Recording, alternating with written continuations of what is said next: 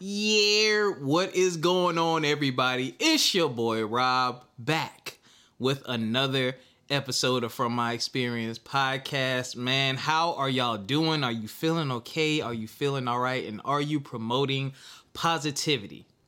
Are, are y'all good out there, man? Are you promoting the positivity? Are you incorporating positive things into your daily life? Be careful with Instagram and all the social medias and all this stuff, man. You got to filter out the negativity and filter in the positivity. I've been good, very, very busy working with Pass the Peas app. I officially am super officially on the Pass the Peas app team. Hold on, let me, let me give myself a round of applause. I am the community manager for Pass the Peas app, and I'll be working with some influencers that are going to help us push this thing out to a wider audience. But speaking of audiences, y'all can download Pass the Peas app, and you already know it is an app where you can create collaborative cookbooks so you can hold on to those precious family memories. For a limited time, my famous seafood boil recipe is on the app. It's public right now, but I'm probably gonna make it private. Let me see. We got July. I might make it private by the end of the month. So if you want that recipe, you're gonna have to be a family member or a friend to be able to see it. All right. So download Pass the Peas app and put some recipes up in there, man. All right. Oh man, so man, I am excited about this episode, y'all. You know, my Claflin family. I, I keep telling people Claflin University was one of the best decisions ever made in my life, ever. I mean, it, it's I met so many great people and I learned so much about myself and then the black community and just education and just impacting the world. And my fellow Claflinites have gone out and just done amazing things, amazing things. And guess what? We have a fellow Claflinite guest tonight, ladies and gentlemen. Yes, yes, yes. Y'all know I love to have guests. I'm not even gonna dawdle or delay. This brother is a distinguished senior level executive and visionary leader dedicated to empowering BIPOC citizens in future tech industries. He is the CEO and founder of Black Meta Agency Corporation. Ladies and gentlemen, we have Mr. Howard Jean. All right, all right, all right, man. It's such an honor to be here. Rob has done exceedingly well, but that's a Claflin standard. That's a Claflin confidence, man. So shout out to Rob. And also, he represents his fraternity very well, man. So respect to you, sir, and what you've established uh, with, with your podcast. I appreciate that, man. And I have to thank you. He ain't know I was about to do this. Man, I have to thank you for being such a great example for me when I came to Claflin, man. Um, like, you know, that transition to Claflin was very hard for me. I moved from South Carolina in middle school. I moved from South Carolina to Philadelphia, so I had to leave everything and everyone I knew behind, move to the city of Philadelphia, finish middle school and high school. Um, really grew a tight, tight, tight relationship with my pops, and my pops was like, I went, I didn't even want to go to college. Funny enough, school was tough for me. Like I could do it, but I was lazy. My dad was like, "You going to Claflin?" And I was like, "All right," because if I, if I don't go to Claflin, I don't know where I want to go and I had to leave my pops and leave Philly and all the food and just that culture and come back to South Carolina. And I didn't know anybody. Like all my friends from elementary school, I maybe knew like two of them still. And all my friends and bonds that I made in Philly, they was back in Philly. So I had to come to Claflin and I was like, dang, we starting over again. But man, people like you and then being in the Call Me Mister program, y'all welcomed me with open arms, just like you welcomed everybody else with open arms, man. And yeah, you just set such a great example. And I just want to let you know I will always appreciate you for doing that, man. I really appreciate it. Man, for first of all, first of all, man, you you're welcome. Uh, that's our mission as as as you know older uh, black males, and I was only maybe a year or two older than you, maybe. Um, but man, you know, you you've done amazingly well. Um, I didn't know you were from Philly, man. You know, I had no idea until this moment. I guess I forgot in college. Everyone from somewhere else. But then, yeah. you know, as you live in those cities, because you know, I lived in Philly for a while and worked at Cheyney University, and you know, actually cut my teeth as my first major city. I didn't mm. realize from Philly, man. So that wow, man, that, that, that's really impressive. Really impressive. Yeah, man. Yeah, yeah, yeah. That that Philly thing, man. It's a very special place, y'all. You got to spend some time in Philly before it's all said and done. Spend some time in Philly, y'all. But yeah, yeah. How have you been, man? You have been a busy guy, and I, I, just have so many things I want to touch on with you tonight, man. But you've been a busy guy. I've been following you, I've been watching you, seeing the social medias, and seeing the impact that you've been making. How have you been doing, man? Man, you know, I, I, all I gotta say is that you know it's all about alignment, and you know I'm, I'm in a great space. You know, I think one thing that's underestimated is you know the process to really finding yourself and really exploring you know all of your skill sets and then also the art the science of bringing all that together so you can continue to you know pronounce your gifts as you're doing right now right it mm-hmm. it's taking time uh, you have to bust through all those molds that they put us in and you know we have to kind of almost synthesize all these you know skill sets. So at the end of the day you know i am probably happier than i've ever been. I'm stronger than i've ever been. Uh, i'm at my college weight you know i mean I, I, I can't man, I can't I can't say anything bad, bro. Uh, so yeah, I'm, I'm, great. I'm great. I'm well.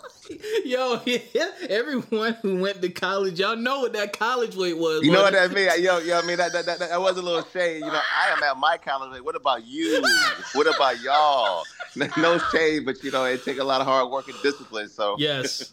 Man, especially as you get older. I'm trying to I gotta lose like 15 pounds and I'll be back at my college weight. So but yeah, you that was a little flex, you know what I mean? That was a little flexy flex. That was a big flex, bro. For real. No. Ooh, now everybody college weight was supposed to, everybody college weight actually wasn't good weight anyway. So that's a fact. That's, that, that's, that's the story.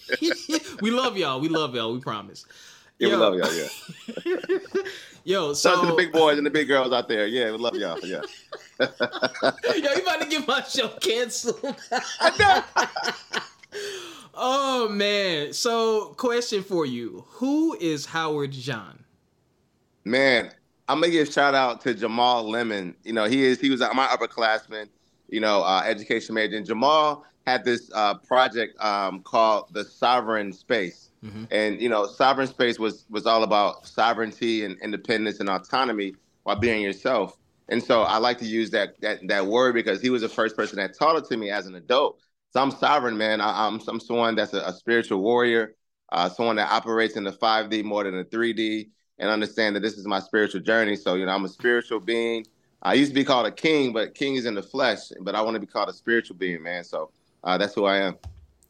So I'm glad you touched on that because you talked about in your questionnaire your inspirations, your ancestors, spirituality. I cannot pronounce the other word that you say, um, that you put in there. What is that? Aya ayahuasca. Oh, ayahuasca. ayahuasca. Ayahuasca. Oh, I've heard it, yeah. but I've never seen it written. Okay. yeah. Tell me more about your inspirations. Yeah, and so so it, it, goes back to you know being raised in a in a very religious environment, uh, but then being challenged at Claflin to question things and to inquire at, at the genesis of things. And so being raised, you know, within a, you know, a, a Southern Baptist community, you know, it gives you so much great, you know, information and great content as it relates to things to refer back to from spiritual hymns to scriptures to parables. Yeah. Um, but then, you know, as evolution would have it during this age of Aquarius, when we're about bringing uh, the information from that was hidden uh, to the forefront, mm. you know, I was on the cusp of just really exploring, okay, what is religion? What is spirituality? And the biggest question that got me here was if I wasn't, if our people wasn't brought here as slaves, or if slavery wasn't something that happened to our people, what would be our spiritual foundation? What would be our Ooh. quote unquote religion? So for me, that one question drove me down this path of really just questioning religion, questioning spirituality, and then coming to a place to where you know unity was kind of the the the the the overall overarching you know quote that I wanted to kind of lead with when it came to you know what do Muslims, what do the Jewish community, you know, what do, you know, Buddhists, what do, you know, Voodoo and, and all these spirituality, they all look to, you know, one deity or, or just one being or just getting to a higher purpose. And so, you know, for me, my journey was really about understanding, okay, what is my spiritual purpose? What is my purpose? And understanding your purpose, you go deep in the inside, you go into history, you go into, you know, personal research. Mm-hmm. Um, so for me, you know, spirituality is like the the fuel uh, that connects me to the past and also to the future uh, while allowing me to experience the present in a very surreal but meaningful way. Wow. I, I complete I completely understand where you're coming from with that, man. That makes a lot of sense, and, I, and I'm glad you talked about, you know, the challenging portion. I think that is something very big that we need to definitely push, especially in our community, because so many things are ingrained to us or within us, and we're just raised to think that these things are right and nothing else can exist. And if you're doing that, you're a sinner, you're going to hell, and all these other things. And it's like, yo, the world is a big place and if you just take the single, the simple concept of look at what you practice and believe in in this country, and then look around the world, everybody does something different. So, do you really mean to think that you know whoever you believe in, God, higher power, that you you are the only ones on this entire planet that are correct, and everyone else is sinning and doing the wrong thing because they don't believe in what you believe in, and they don't study and practice exactly. the way that you practice? Does that really make sense? You know what I'm saying? I, I thought of that as a young age, but you know, never really challenged it. But as I grew older, you know, again, I'm on my own spiritual journey. I believe in God. Um, and I pray and I read the Bible, and that that gives me strength and fuel and motivation. And I don't really challenge anybody on what they believe in or what gives them fuel and motivation. As long as you're not trying to do me harm or anything like that, or you're yeah. not worshiping worshiping something crazy, then yeah. we, we we good. Everyone has their own journey. But the challenging man, that's that's why we have so much success as well. We're knocking down walls. We're saying, "Hey, we don't like this. We don't like what's in what's on the other side of that door. We're gonna knock this door down. We're gonna knock this wall down and build our own door and walk through that and see how this goes." So I'm definitely glad you brought that up, man. Yeah, yeah, absolutely. And, and, and just as people within this time, we have a privilege that our ancestors didn't have. But we have their past past performance, past experiences. Yes. We have their missteps, and so for us to only keep things the status quo is not being academicians, is not being students of history, and it's about always trying to expand and go deeper than the previous generation. So, you know, uh, to your point, you know, the unity part uh, is very clear, but also the humility and learning about your own religion and your spiritual purpose. You know, that that arrogance to your point that say that hey, because I was have to be born in the U.S., born in this indoctrination, I just by lottery am going to go into this perfect place that you don't have access to because of where you were born, how you were born, and how you know history has placed you at this point in time. So I think the humility aspect of you know being spiritual actually allows you to be more connected to humanity, you know, on, on a global level. Yes, we definitely need that, man. There's a lot of stuff going on in the world, and it seems like the value of life is just dwindling down. Like just it's like man like if we work together and we unify we can do literally anything. Like look at the world we've built thus far. Like and it's crazy because you and me are close in age and our generation has like a very rare lens of the world. We literally went from being young and technology very limited you know the computer screen with the black background and the green letters and mm. now the stuff we used to see on TVs and movies like Back to the Future are real and in our hand. And we were we were those transitional people. And yep. it is crazy to see the world transform in such a way. Like it's it blows my mind mind when I'm chilling in the house and I hear my mom say something to Alexa. I'm like, yo, my mom is really using an Alexa. My mom loves Alexa, man. She's a, she's obsessed. She come to my house and want to talk to Alexa like a person and tell jokes. And I'll be on the phone with her and she'd say, Howard, what Alexa doing? And you know, uh, uh, it's it's hilarious, man. But you know, they also have a, a, thirst and desire to be incorporated. So that's so cool that your mom is, is, a fan of Alexa and she's listening right now. So what's up, Alexa? for real, she's listening, man. Yo, another question for you, and this is gonna be. I'm, I'm curious to know this because I feel like it took me a while to really understand. I guess for now, anyway, because we're we're ever evolving and learning ourselves. I feel like one of my positions in life that I'm really strong at. I, I, like to call it the glue between the cracks. I'm really good at connecting people and holding things together and finding solutions.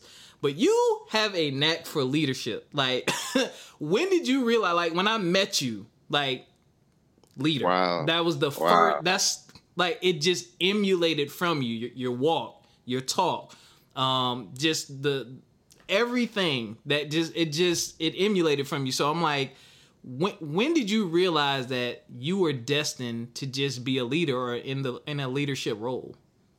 Well, that first of all, that's a great question, and you help me go back because sometimes we we only remember, let's say, the past fifteen years. But man, you're, you're making me go back 25 years, and uh, that's the, yeah, literally that, that's a wonderful question, and you're making me reflect. And in this moment, I'm remembering, you know, my mother because I grew up in a single parent household, because you know my parents separated. Mm-hmm. Um, my mother wanted to make sure that that void of having a male influence was not uh, uh, uh left there too long. So she would always say, "Hey, or Howard, come into the." And I have a twin brother. Shout out to Hayward. Uh, Hayward Howard, come into the room and, and watch this black male on TV, or listen to this recording, or watch this video, or read this article. So mm-hmm. it's about exposure, and she began exposing us to the images of success that she wanted us. And later in life, I coined it as a virtual mentor, right? Mm-hmm. But now, uh, as I go back and look at, you know, it started at six years old and seven years old, and you know, my mother exposing us to, you know, those those stories of our ancestors and you know, of that time that were leaders and who made sacrifices to make the world a better place and that's what that was the only thing she exposed us to. So you know, you, you can be what you what you you can be what you see, and that and that, that notion is so great. So I wasn't watching, you know, murder games or murder movies or yeah. you know I don't know a lot of violence. I was watching positive things. I was listening to positive uh, uh, uh, uh conversations. I was seeing positive images. So that's all I I, I actually was going to aspire to. Mm-hmm. And so going to going to high school or middle school, high school, um, that became very different. That we moved different than our peers because of the values that we had, of the image of success that we had, and so going into high school, we became you know very different people than our peers. Although we grew up in you know extreme poverty, what we had was morals, values, and we had uh, class. And you know you can't buy class; you have to be exposed to class. And so my mother exposed us to class at an early age. So by the time we came to Claflin, we was already going at a whole different frequency yep. than our peers to where we were wearing suits, yes. you know, full suits and briefcases as freshmen. And now I think about it, I'm like, what, how, what the heck was going on? but full suits, man. And, you know, we, we knew that college was preparation for the next stage in life, which yes. post college and, you know, adult um, um, professionalism. So we came in at a frequency that our peers didn't. Um, but we didn't let that separate us. We wanted to empower our peers like yourself who are doing great things. And uh, the Call Me Mister program gave us even more ammunition and, and, and, and just more platform to do so. Yes, sir, man. Yes, sir. And you you just hit the nail on the head. Them suit the suits.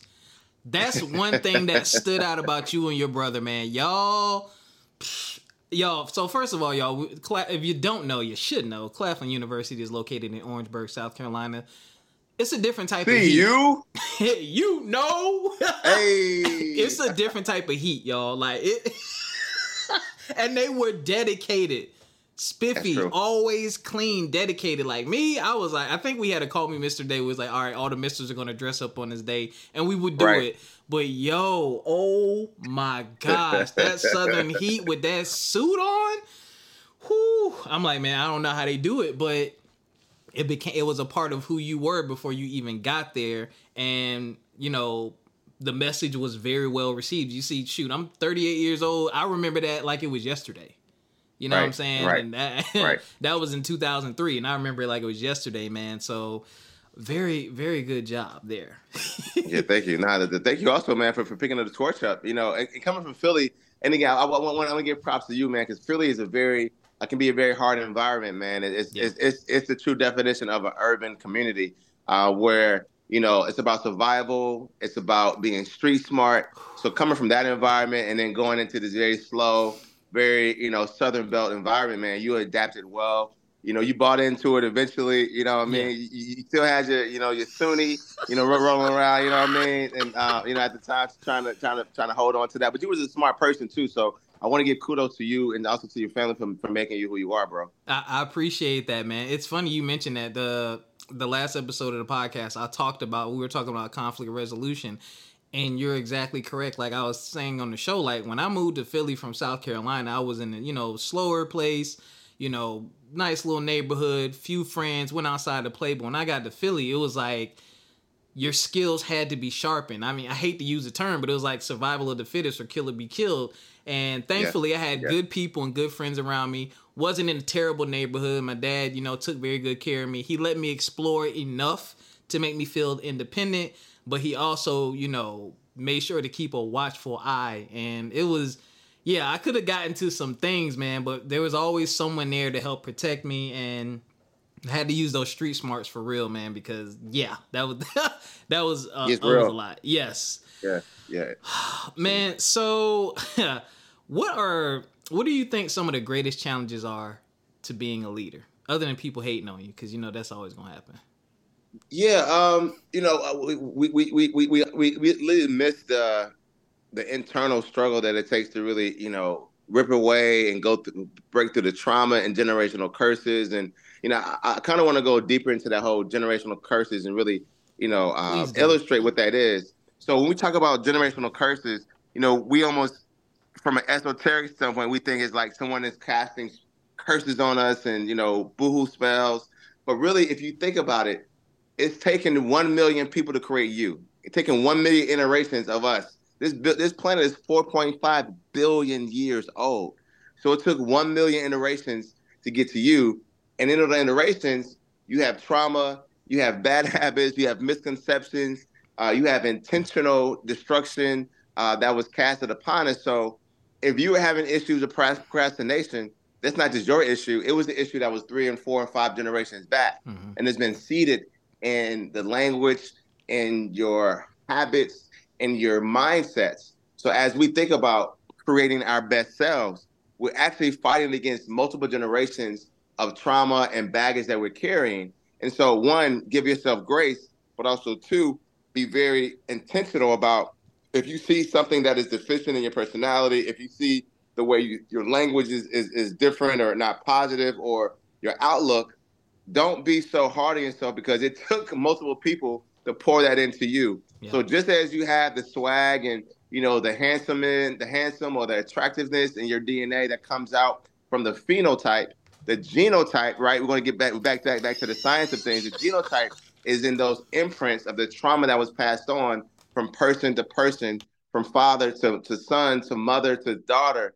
And as we become our better selves and trying to understand what leadership is and becoming ourselves best self is is really about understanding understanding the the the the process of deconstructing yourself at the DNA level and the spiritual level, and then reconstructing yourself um, from a, a very uh, a higher vibrational 5D 70 level for being your best self, for being connected to the universe, to being having appreciation for the ground, the earth, the air, the water, to to all these things that sometimes are overlooked and sometimes are uh, uh, miscounted and really becoming a better person because it's holistic. And I think that's the other piece I want to kind of delve, delve into mm-hmm. the holistic aspect of becoming a better person. It's not just in you know how you get up and do your exercises and how you go to work. It's what you eat. It's your thought process. It's, it's how you go deeper into your consciousness and meditation.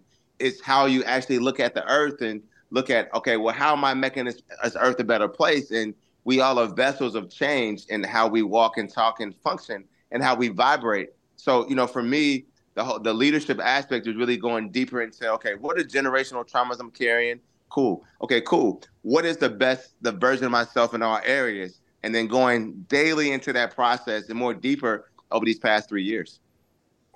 Yo, what are you like reading my mind? no, listen, it's, called frequency, man. It, it, it, it's called wavelength, man. And because you talk to as many people, you, you get so much. You're getting generations of this genius because you're interviewing great people. So that's propelling you forward ex- more exponentially than most people just talking around their circle of friends. Because now you have these seeds that are imprinted into your your consciousness and your subconsciousness, Rob. So you know there, there there's no coincidence why we're speaking the same language. Man, I you I was looking at my phone because as you were talking, man, uh, last year in either uh, might have been October, November-ish, I did I do a reel called um uh, every Tuesday I do positive vibe and I was talking about just generational curses, thinking about some of the things that you are held to because you know, it was just the way it was done. And I talked about how our generation in particular you know, I find it interesting. We're in between the suck it up, do what you got to do, get it done, and the newer generation is more of my emotions, my feelings, everything matters and counts. so we, we're, we're in this weird space where we understand and we've seen both sides and i feel like we're kind of the balance of the two like we know Right. how to Right. you know tighten up the bootstraps and push through but we also know to say you know what i need a mental break Yeah. i need a Right. mental rest we also know how to say you know what i can empathize and put myself in your shoes and it rubs everybody the wrong way. Older people especially and the newer generation just doesn't really get it yet because they haven't had enough life experiences man. So when you, you said that you made me go back to that real fme underscore podcast y'all. Make sure y'all check that out. It's on my reels. It's pinned to the top of my reels actually. Uh, and i talked about that because I, I was going through something at the time and i was really like thinking i just had time to think and let that out but like what you said is just, wow Yeah.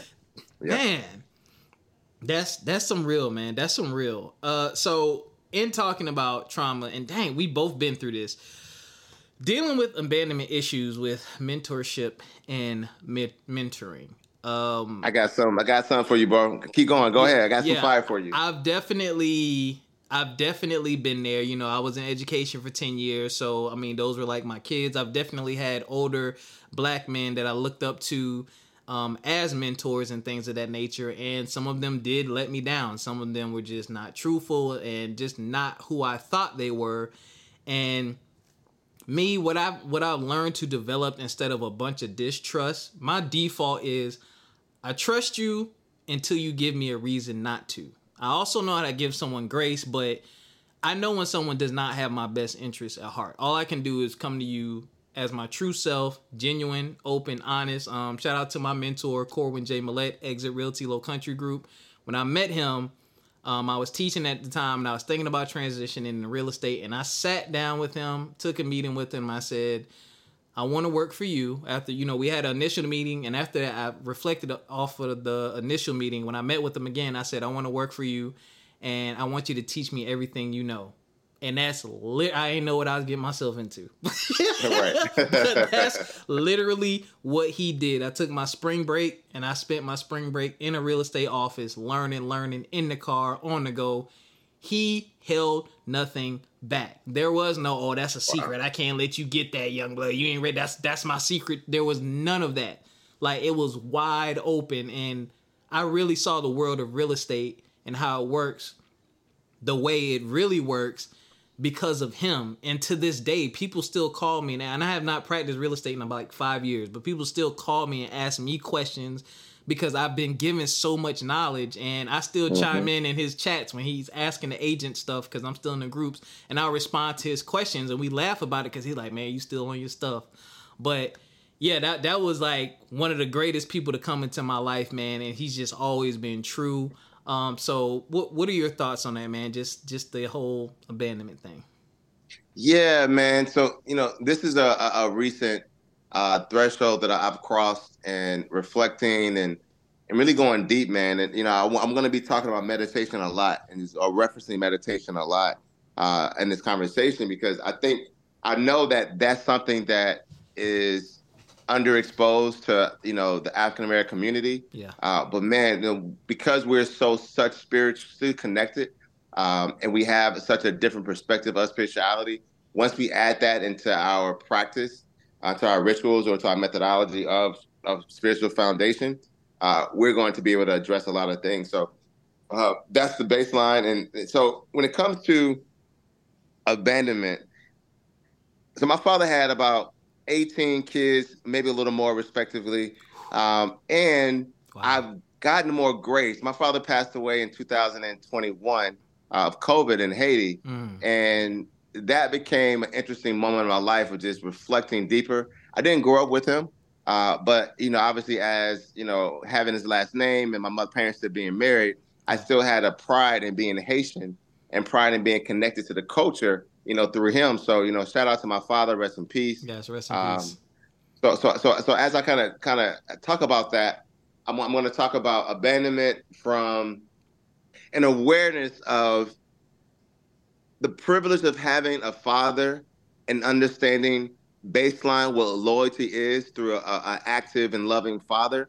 That sets the tone for the for the for the threshold you give other people. So that's a boundary, right? So for instance, if your father teaches you what loyalty is and, and you aspire to be loyal to your father, that means no one is going to get the same loyalty as your father because that's the ceiling, right? Yep. You can't be more loyal to your father. So if you don't have a father figure in your life and you give that loyalty to everybody else, then you don't have any boundaries. Yep. Unfortunately, through mentorship, it should be a reciprocity of mentorship. And, and that's Yes. something that I speak about all the time is that, like you, you were with your mentor in the car, you were giving, helping him out, and he was giving something to you. So there was reciprocity there. Yep. Unfortunately, if your mentor is not a healthy father, he can't give you rich and righteous mentorship. I'm gonna say that again. If your mentor, yeah, hey, I'm about to go deep, man. I, I, I've been waiting to give this message, and I'm so glad I can talk to you about this and share it. I haven't talked to this, said this publicly. If your mentor is not an active and involved father and loving his kids righteously with all that he has, he only can give you only a percentage of what he gives his kids because he's not going to give you everything he gives his kids. So let's let's go back. If my father, if my father wasn't there to set the tone of what loyalty is, then every man that I see as a father figure gets that. Yeah. And every man does not deserve that, has not earned that, is not worthy of that. So mm-hmm. as someone that is be, has been exposed, going back to the virtual mentors, to all of these male influences virtually, and now when I see a man in person, I give him the same respect, same adoration, uh, same uh, deference that I give my father. That's unhealthy, and that further increases abandonment issues. Why? Because those men obviously uh, have trauma, have damage, and if they haven't become the, the best fathers or really highly actively and involved righteous fathers, then inevitably they're going to be manipulative to you. Yep. Sometimes intentionally, but sometimes unintentionally because of the unhealed trauma they have. So now it becomes a cycle of abandonment that happens because they are going to disappoint you. Yeah. And that's just what the reality is. Yeah. But but but but as we go down this pathway of understanding boundaries, abandonment, and baselining loyalty from your mother, loyalty to your father, etc., that sets the tones for everything else. So you know, when it comes to abandonment, I, you know, I've gone deeper and meditating onto you know, a situation I had with a, a, a mentor. You know, I, I served and you know loved and gave everything that I could because I was receiving guidance and tutelage. But then when it came to hey, now is that time to pour into me as openly and freely Yep. as I would have wanted, that didn't happen because he was still dealing with some issues in his life that he was working through. And if I took it personal, I would be, oh man, F this Negro and Right. da da da da. But because I have compassion and grace, I say, okay, he's he's only able to love and guide me as the capacity that he has within him, but he's not my father. So for me to give him the same, you know, respect and adoration I give a father, that was a misstep. And for me to expect that same return, that's also a misstep. So there comes accountability and understanding that I'm accountable in this relationship. So this is a, a level of growth that has come through um, reflection and you know losing your father and losing a grandfather in the same year, um, but also just being owning the mistakes and also owning the transgressions so that I now can correct that. And also, like I said before earlier, spirituality allows you to you know time travel in the past to see what's going on, Mhm. be present, but also look to the future to say, okay, cool. Now, how can I, you know, change the trajectory of generations after me from the lessons that I've learned? Right. You you are literally lifting burdens off of me right now. Hey, man, I'm here. That's that's our, that's that's our purpose, man, and that, that, that, that's specifically my purpose, bro. Bruh. Oh my god. Like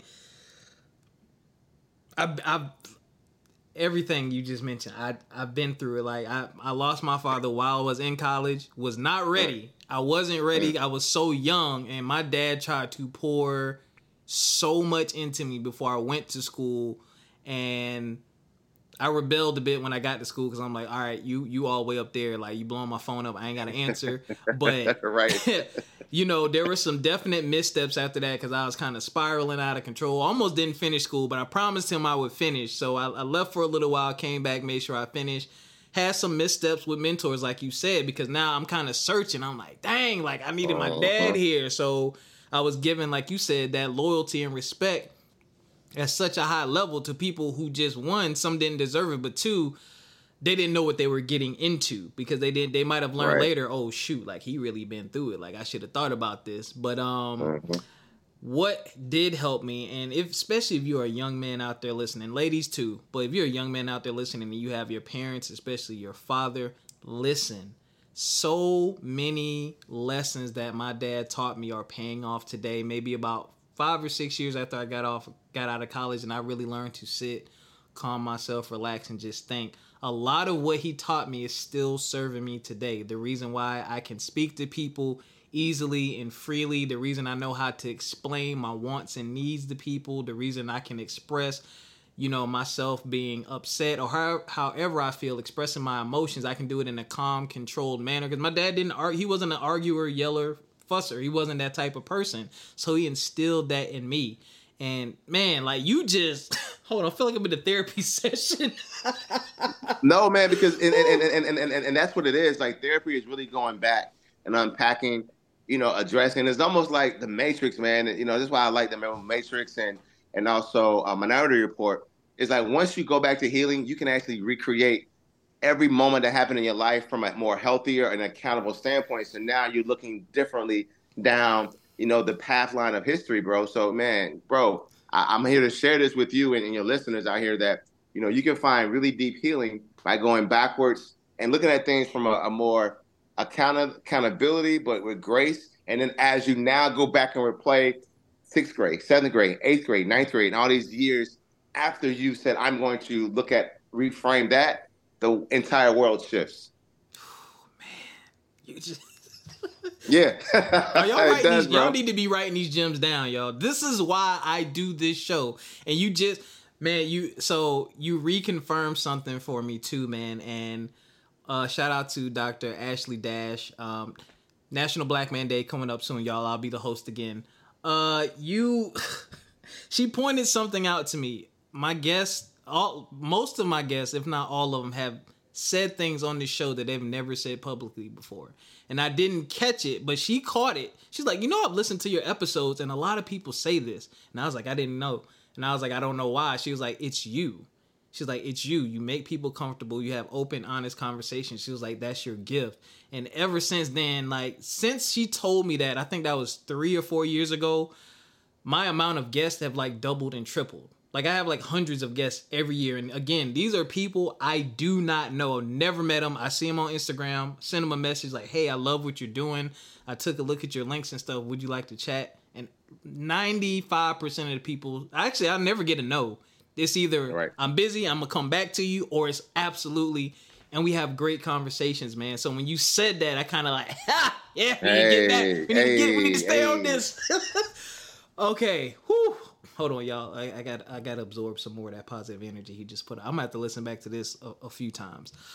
Yeah. Okay, so I'm gonna bring it back a little bit, and then we're gonna get into the future, and I'm gonna ask you a question, and I hope to stir up some feelings on this one because it's a controversial question. But before I get to that. So I knew you when you were at Claflin, but you know, after you matriculated, you went on to Troy University, correct? Right. What was that experience like? Um, what was that next level of education like for you, and what were some of your experiences there? Yeah, so the, the reason, first, first of all, just shout out to Troy University, uh, located in Troy, Alabama. Uh, I actually went to the Augusta campus in Augusta, Georgia, mm-hmm. where I was originally born. And I was born in Augusta, Georgia, too. That's crazy. okay, man. Okay, universe. What you doing, universe? Okay, I know what you're doing, universe. You're doing what you said you was gonna do, universe. Yeah. Uh, I own a spirit guys. I receive a spirit guys. So after I left Claflin, I had got bit by this bug of like education reform. You know, we was on Oprah, USA Today, Jet Magazine, all these things at an early age. When I came out, I was like, oh shoot, I know I want to teach, but I want to do some other things. So I kind of bounced around doing some consulting I picked up a mentor, Colonel Jim Page, uh, which I'm on his board now, and you know he's a, he's a friend of Mister, and he'll be at the Mister Summit uh, this summer at Clemson University where I'll be speaking.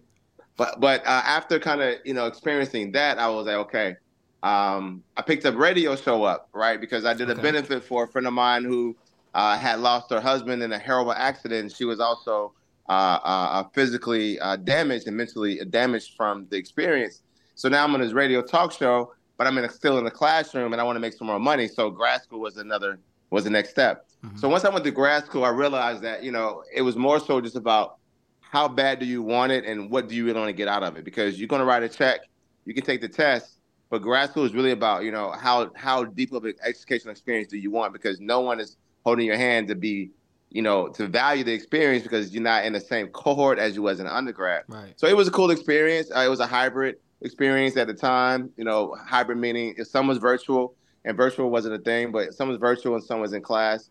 Um, and I just appreciate the professional education experience um, that it gives you because you know undergrad is all about social and yeah. you know relationship building. But you know once you go into professional school, it's about okay, I'm here for a specific purpose to pro- progress my career, uh, but also you know go deeper into you know my, my, my mission as a as a servant leader.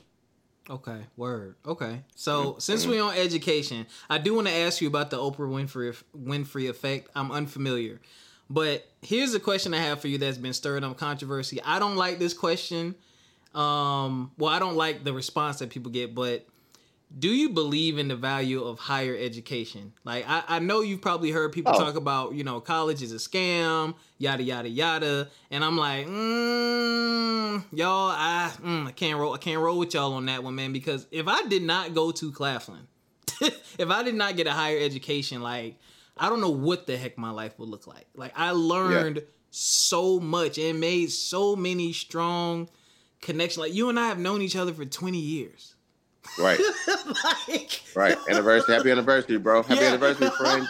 yeah. Literally, it's 20 years. And Decade. Yeah, what, what y'all don't understand is this is, you know, this is my guy. Like, we don't talk every day. We might talk once or twice a year, but yeah. when I need him, he's there. If he needs me, I'm there. And that's, right. we got that because of the experience we had in college. Like, I still love some of my high school friends, but I don't even know where half of them at you know? Right. Right. but like right. college, right. like yeah. So what what are your thoughts and feelings about, you know, the conversations around that? Yeah, so so that, that's a great question. So uh last two weeks ago I was appointed as the board of advisor member for Universities of Shady Grove.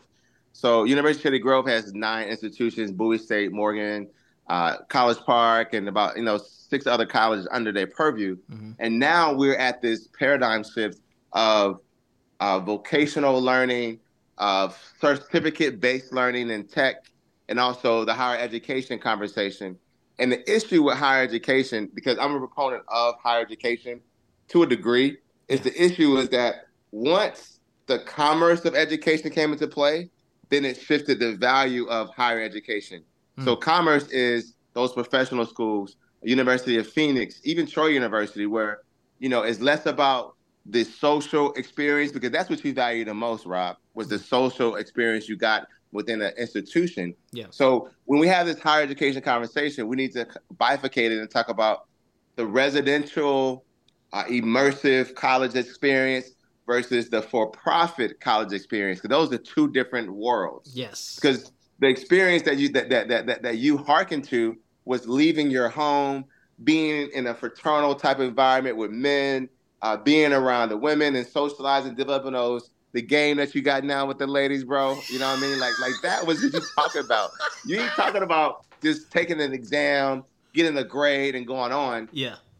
The the the, the for profit model is actually just a richer vocational experience because you're focused on just learning something to get a better job or to get ahead professionally. Yeah. So as we do, as you do move forward in asking that question, make sure try to align the question into for-profit uh, uh, higher education and and and and traditional higher education, and then you're going to see the difference in, in responses. So mm. that is the baseline, and to kind of go deeper into that, there is a value, there's a purpose for higher education when it comes to networking, building relationships, learning independence, uh, learning how to manage your own, you know, microfinances, learning how to deal in a residential community. Um, that's that's that's in, that's um, I'm, it's priceless. Yeah. Because going from high school straight into the real world, you know, is dangerous.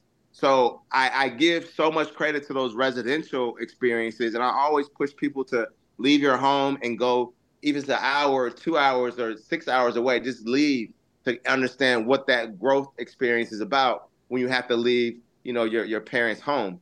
Uh, the for-profit model, I'm actually a proponent for that as well.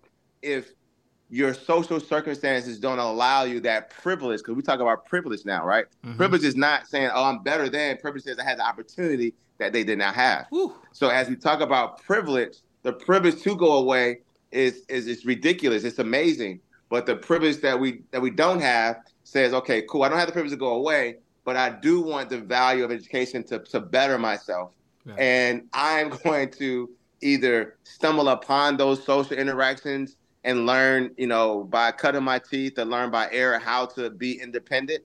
Um, but so so so yes, I have value and I have uh, very appreciation for vocational learning, uh, for certificate based learning, but also for that immersive four year uh, residential college experience. So th- that's how we'll kind of grade, uh, uh, um, codify when we say higher education, because I think okay. that's probably what you're talking about versus the, the latter. Yeah, I pr- thank you for the clarification. Um, I'm definitely gonna have to write that one down because I want to ask people more people that question.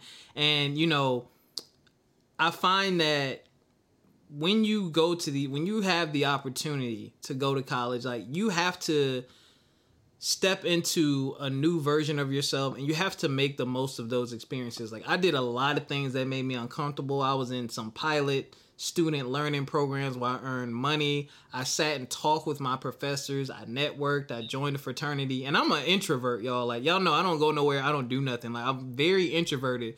But I learned to be more extroverted because I'm like, this is this is part of the reason why I'm here. Like, yes, I want to be a teacher and I have to do this so that I can do that. But I'm like, all these people around are around here. All these people from different parts of the country and even different parts of the world you know so it's like why not have a conversation? Why not socially interact? And like you said man that is priceless. Like it has served me so well in the in the mm-hmm. real world once i got out mm-hmm. there. You know what i'm saying? So i thank you thank you for that response man. Those of y'all out there listening y- y- y'all with us? Y- y'all got this man? Like the gems the gems man. Look.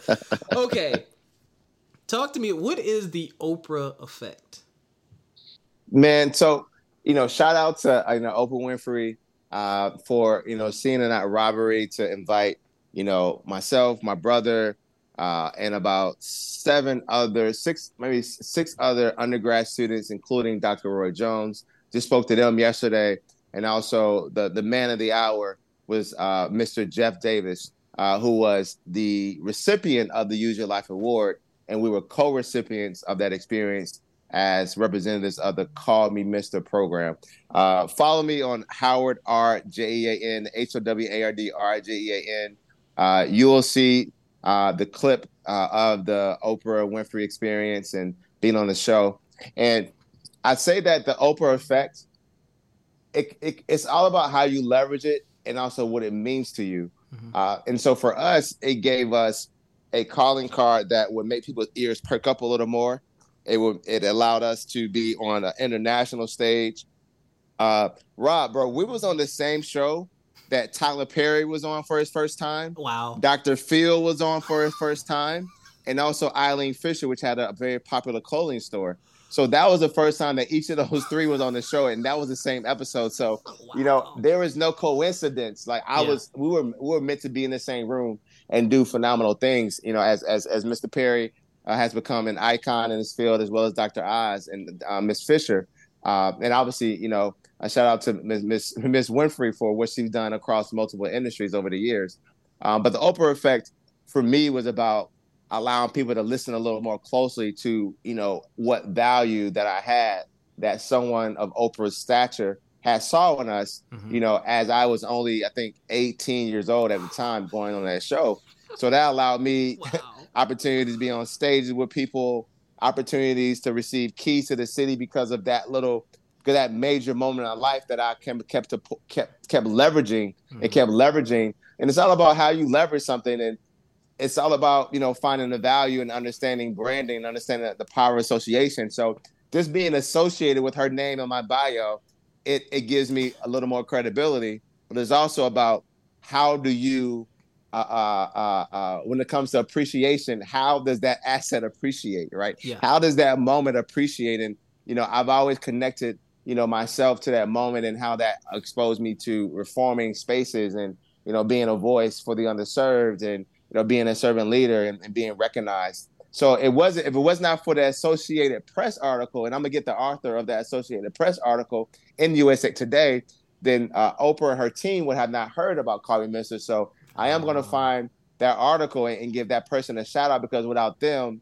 uh, we as in the entire 14 state program of Call Me Mister to this date, and about 30 different colleges would not have had the access, you know, uh, to the show. And as you know, the show did, you know, uh, fade away uh, in the uh, mid 2000s. So, you know, shout out, you know, to that writer from Associated Press, uh, but also thank you, Ms. Winfrey, for uh, allowing us to be a part of your your, your narrative and part of your ama- amazing show. Wow. Uh, Ms. Winfrey, if you're listening, hello. hello. is it me you're looking for? She might hear this, yo. Wait a minute.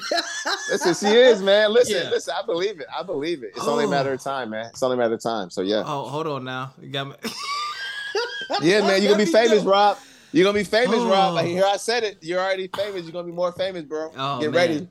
Yeah, I'm gonna have to get ready and go do some more push-ups so I can get my camera weight down.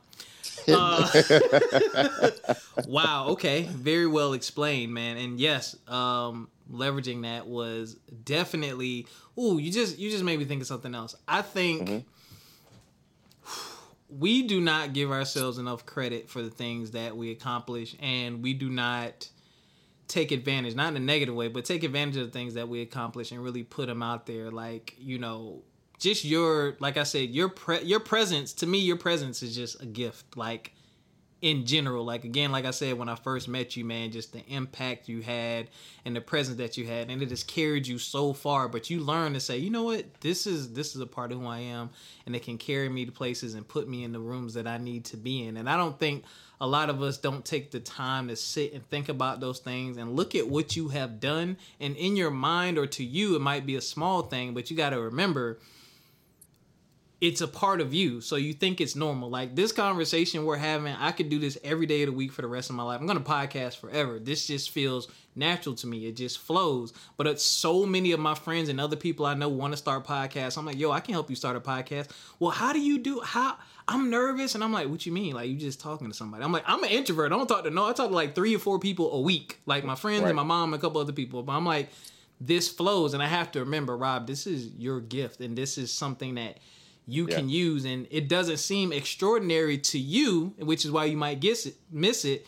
It doesn't seem extraordinary or special to you because it feels natural. It's natural for you right? So it's like you realize or recognize at a younger age like oh hold on i got this thing. Let me go ahead and use this. You know what i'm saying? So that's right, really right. dope. So th- those of you out there this is why self-reflection is highly important man. You have to take time to get to know yourself and really reflect on the experiences that you've had and the impact that you've had on others.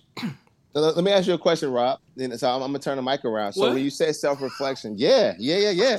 So because because we have something in common, man. We were educators, and we were exposed to becoming a reflective practitioner at an early age. Yes. And so, like, you have a privilege of the power of reflection. So tell me, Rob, uh, how have you used that whole experience of becoming a reflective practitioner, you know, in, in your daily walking, and, and how has that, you know, helped you grow? It has helped me grow because, like you said, being a reflective practitioner, you have to you learn to analyze where things can be approved and where things can be improved upon.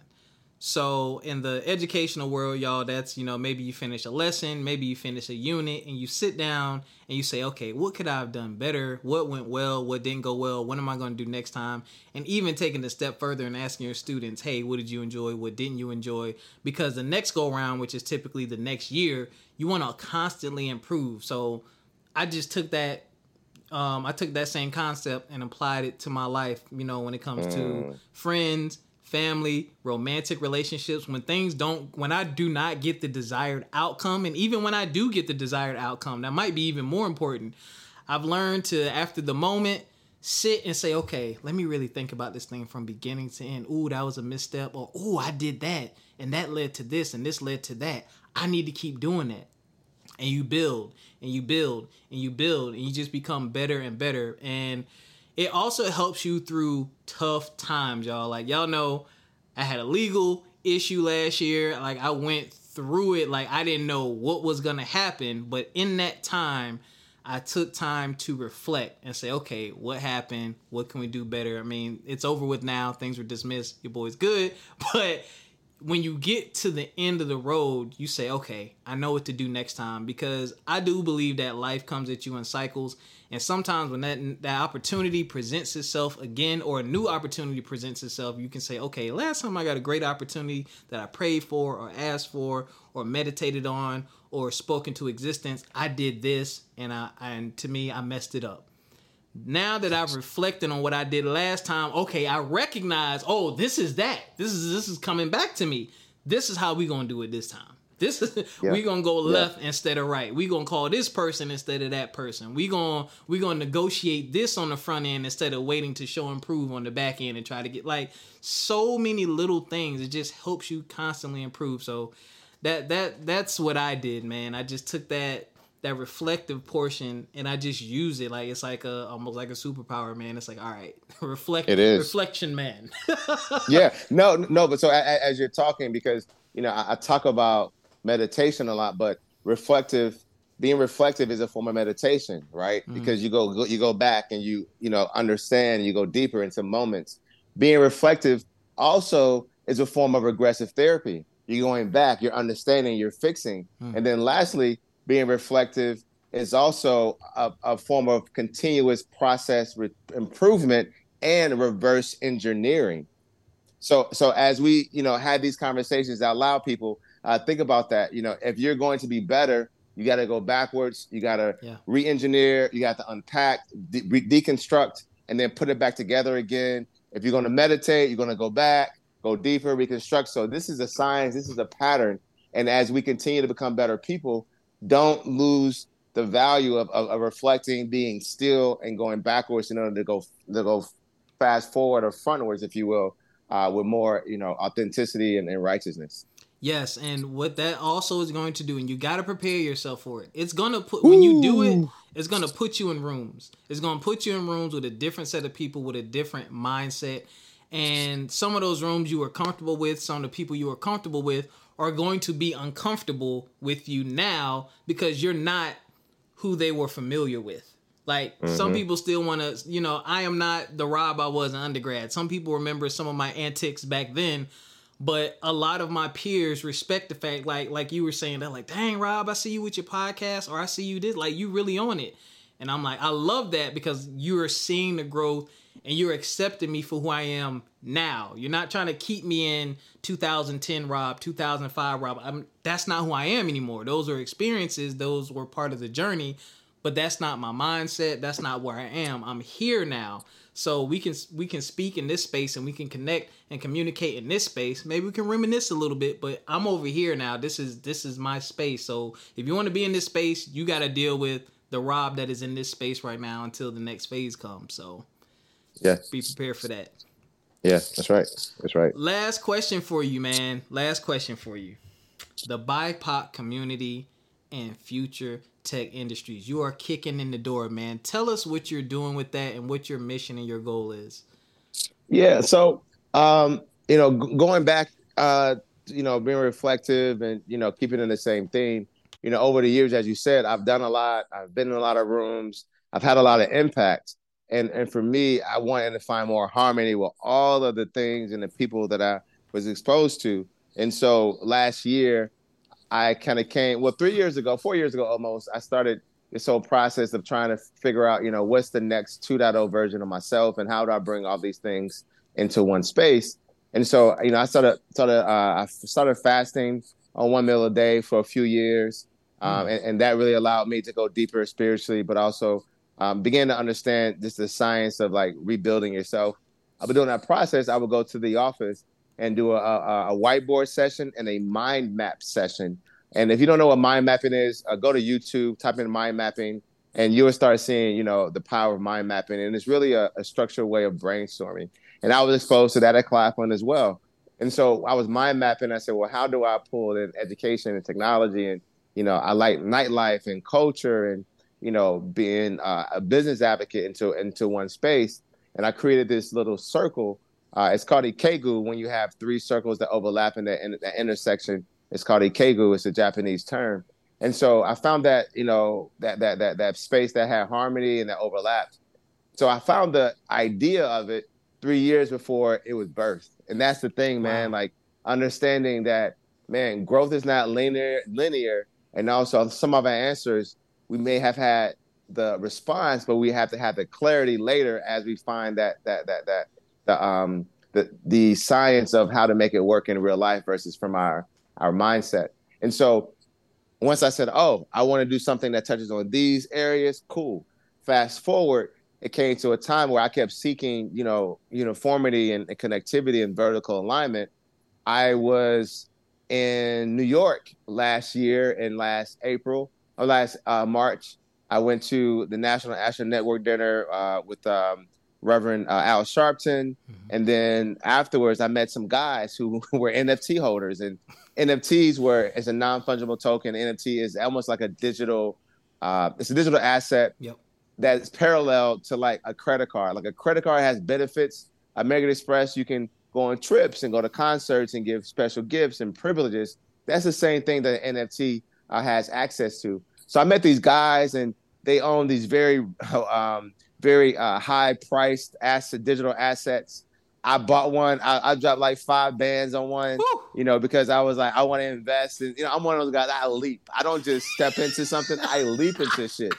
Um, sorry, sir. You good? Um, but I leaped. I, I, but I, but I leaped into it, and you know that showed them that I was serious, right? That I was about who I said I was. I was investing in crypto as well, which is uh, fintech and you know the crypto assets I was investing in was Bitcoin and Ethereum. Um, so essentially, I was already in the world of fintech and you know messing with blockchain stuff. Got thrown into this NFT as an owner. The guy that um, advised me on what NFT to buy that night, he was a great guy. His name is Robert Murray. Uh, I just saw Robert in Colombia, uh, Bogota, Colombia, uh, Cartagena a few weeks ago, and Robert introduced me to his network. Right, so that's the power of being who you say you are. Yep. Because you never know where it's going to lead you to. So be authentic. So now Robert was like, "Hey Howard, come to this 420 event at a sneaker venue in, in New York." And you know, I love, I love, I love cannabis. I have a very a deep passion for cannabis, and I was like, I was like, cool. But he brought me into a room where nice. everyone had a Bored Ape Yacht Club um, NFT, and Bored Ape Yacht Club is one of the most uh, popular and more affluent assets you can have in this NFT space, mm-hmm. where Snoop and you know a lot of these you know successful you know multimillionaires have multiple uh, tokens, uh, multiple NFTs. So anyway, I was one on one on the only non uh, holder of this NFT in a room, networking, just talking about what I'm doing, and you know, workforce and trying to bridge a gap for minorities in technology. So then I met this guy named Yaron, and Yaron uh, was from DC. He was in New York. His parents were on the, I think, United Nations or the World Bank. Wow. And then Yaron said, "Yo, man, I live in DC. Let's connect." Uh, we connected two, two, three weeks later. Yaron say Howard, I had this NFT to go to Gary Vee's conference, which is VeeCon. If you know Gary Vee, he's that man when it comes to entrepreneurship and you know this whole digital marketplace of business. So I so he gifted me an NFT. That ticket was worth I think three hundred dollars. Got to the conference, it, it, it appreciated to five hundred and fifty, and now it's still an asset in the marketplace. But going there, I saw how disenfranchised we were from this new paradigm of fintech and blockchain and and and crypto and et cetera. And I was one of only, let's say, let's say 20 or 30 black people in a sea of three or four thousand people. I was like, yo, this is a problem. On the stage, you had Snoop, you had Pharrell, Lisa Leslie, Mila, Mila Kunis, you had Seth Green, and a lot of other amazing personalities uh, across different industries, all talking about NFTs and Web3 and et cetera. And Gary said, Hey, this industry is going to need people just like you who are in different industries to be the bridge and be the back end, to be the support, the accountants, the managers, the, the uh, consultants of these talented people creating these cool projects. So I tweeted from my seat, I'm going to bridge the gap between the Black community and this new paradigm shift. I came back home, and within three weeks, I, I launched Black Meta Agency. So this is my third company I founded. But this company came at a time in my life when I was ready, I was committed, I was dedicated, and I was hyper focused. So I've I've accomplished so much in this one year. And the passion was that I want to reform this Web3 um, fintech future industry space and have a pipeline of 1 million BIPOC technologists in five years. And having specific numbers on metrics is amazing for goal setting because now it sets your uh, spear for, for, for what you're doing, where you're going, and gives you a North Star. So my North Star is 1 million BIPOC technologists. And we do that with Black Meta Agency online. Uh, we're B as in Black, B M A Web 3 uh, on social media type in Black Meta Agency.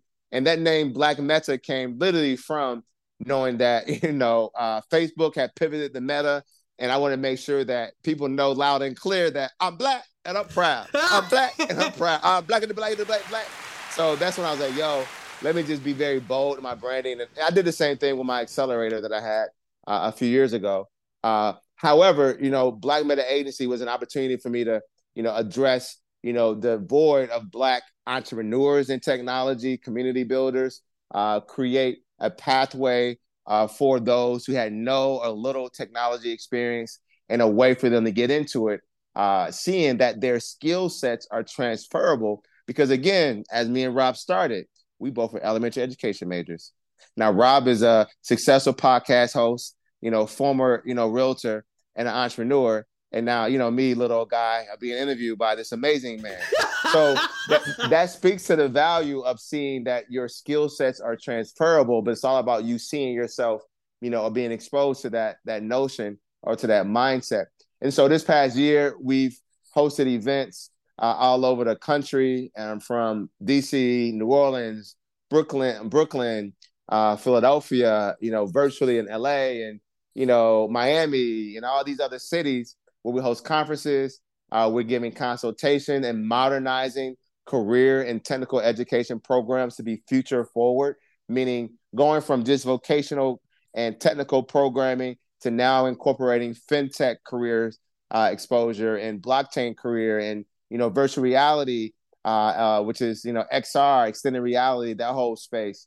Um, so you know that's what that's how I got to this space was really saying hey, I want to reform uh, the technology space, just as Call Me Mister is helping to reform the teaching space by creating a presence of Black male teachers. And now we're creating a presence and a community for BIPOC technologists. Let me get the round of applause for you. Get, get uh, hold, hold, hold, hold right there. Hold right there. I appreciate it, man. This has been an honor, and I'm so glad to share this story with my fellow uh, classmate alum. This, this, mm. y'all, I. I'm trying to break some records, man. I'm, I'm trying to go viral with you, baby. You, let's you, go viral, Rob. Yes, please. Let's go viral. let's go viral. that story you just told about your journey you were in the room with the right people and you took a leap. Yep. From my experience. hey, hey. let's get it. Let's get it. Round of applause. Drop the bomb. I need a bomb. Yeah, you need a bomb. You, you, you, you'll get a bomb. You, we'll, we'll, we'll edit a bomb into this, this at some This point. is the yeah. closest I got to a bomb. Shout out to Sheena. I'll be damned hey, I'll be damned. I like that. And I like that, that. I like that. wow, man. So you just being who you are and showing them who you were in that moment by having a conversation and saying, "Oh, word," and internalizing that and taking that leap sent such a powerful message. And look yeah. at where you are now. Yeah, man. And, and yeah, a year later. Yeah. Absolutely. A year later, man, we later. a year later, man, I'm on a board, a university board. I was in a room today with some of the leading technology organizations in the state of Maryland under Governor Wes Moore, the first, you know, one of the first black governors of the state. Um, and man, I, am humbled, um, but also I'm empowered. And also, it's showing me that the value that I had was always there. I just needed to unlock it. And I think that's the power of this podcast is that you're helping people tell their stories help others unlock um, their greatness and you know really actualize their Yes. true potential. Yes. So man, shout out to you, man, for what you're doing. You know, I see the vision. Uh, I've always admired that, and you know, I want everyone to know that you know you have that. You know, I did this. I've, I, I bootstrapped everything, um, um, but a lot of it came from sweat equity, Yeah. uh, relationships, and just hard work. And I'm here to say that anything is possible, man. Glory to God, man, to the Most High. Uh, uh, it's all about you just leaning into it.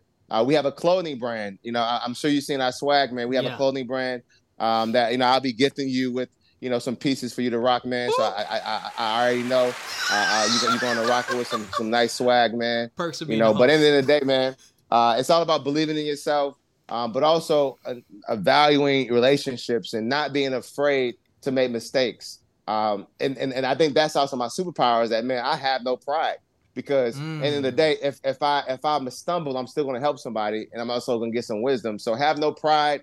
Put your ego at the door so that you can ascend to that next version of yourself. Uh, and and that's what I'm here to say, man. Through Black Meta Agency, we're helping people see that next version of themselves, and also just to kind of you know codify this thing. The reason why I want more Black technologists is because going back to education, Yep. Maslow's hierarchy of learning says that if people cannot eat, then that cannot go to that next stage of having value over themselves and ul- ultimately having self-actualization. So my purpose is to get our community uh, paid well, living well. So now we can start worrying about bills and you know keeping up with the Joneses, and now we can focus on our spiritual ascension. Because you can't pray if you if, if, your, if your stomach is growling. Yeah. You can't meditate if you don't have a clean home and a clean environment. And because I had these privileges around me that allowed me to be more spiritual, I did because I had I was making good money. I did because I had a clean place. I did because I didn't have a whole lot of uh, confusion around me Yes. because of the ability uh, to be self-sustainable. So the purpose of Black Meta Agency, and if you see the two the two triangles, those are the pyramids of Giza inspired by. One is for IP, and one is for the talent. So if they take us, if they take out our IP, we can still recreate ourselves through re- re- replicating that, and, and and and vice versa. Um, so the idea of Black Meta Agency is to empower Black technology, BIPOC technology, so we can contribute to how technology looks and operates, but also so that now we can get past just surviving to thriving to actualizing our higher selves. Hold on, I got.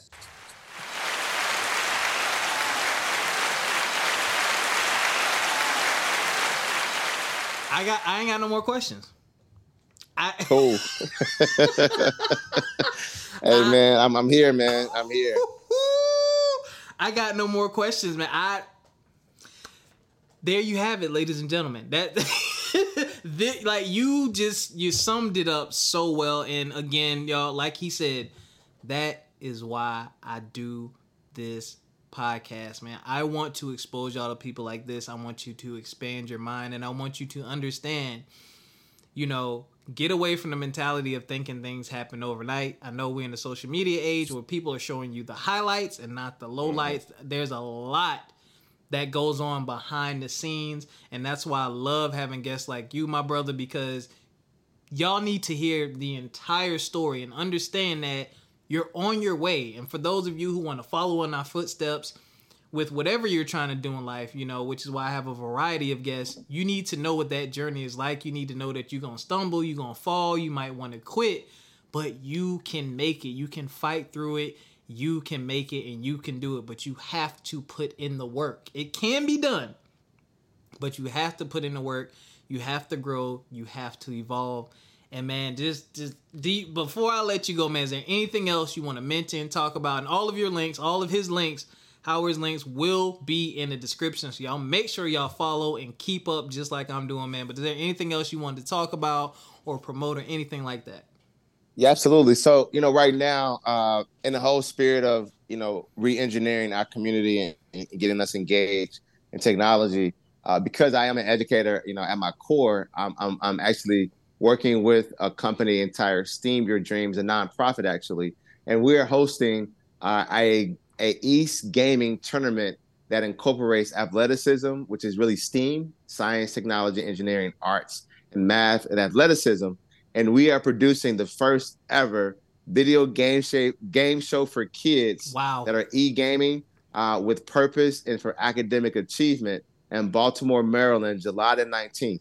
And so right now we're raising funding and awareness. Uh, we want to get our show plugged and placed on all the major gaming networks, online and also in real life, uh, when it comes to ESPNs and those nature. So we're really excited.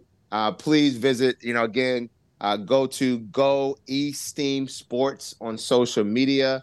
Uh, but also, if, if, you go to BMA Web3 on social media or Black Meta Agency, you'll see our post about what we're doing with Steam Your Dreams, ran by Roman Montegeu, uh, who is the founder and creator of this thing. So, man, we're really excited. If you're listening and you're in the DMV area, Baltimore area, I would love for you to be a volunteer, uh, donate resources, uh, video games, your time, your relationships. Uh, this is going to change the world of gaming uh, for our young minority kids, and we're going to make them superstars. So uh, that's what I want to put the last note in is we're funding this program, and we're looking forward to having 200, uh, wow. let's say keep it 100 kids of color from West Baltimore, yes, thrown into a video game show where there'd be e-gaming and around mentors, work with Microsoft, the city of Baltimore, and etc. So check us out online.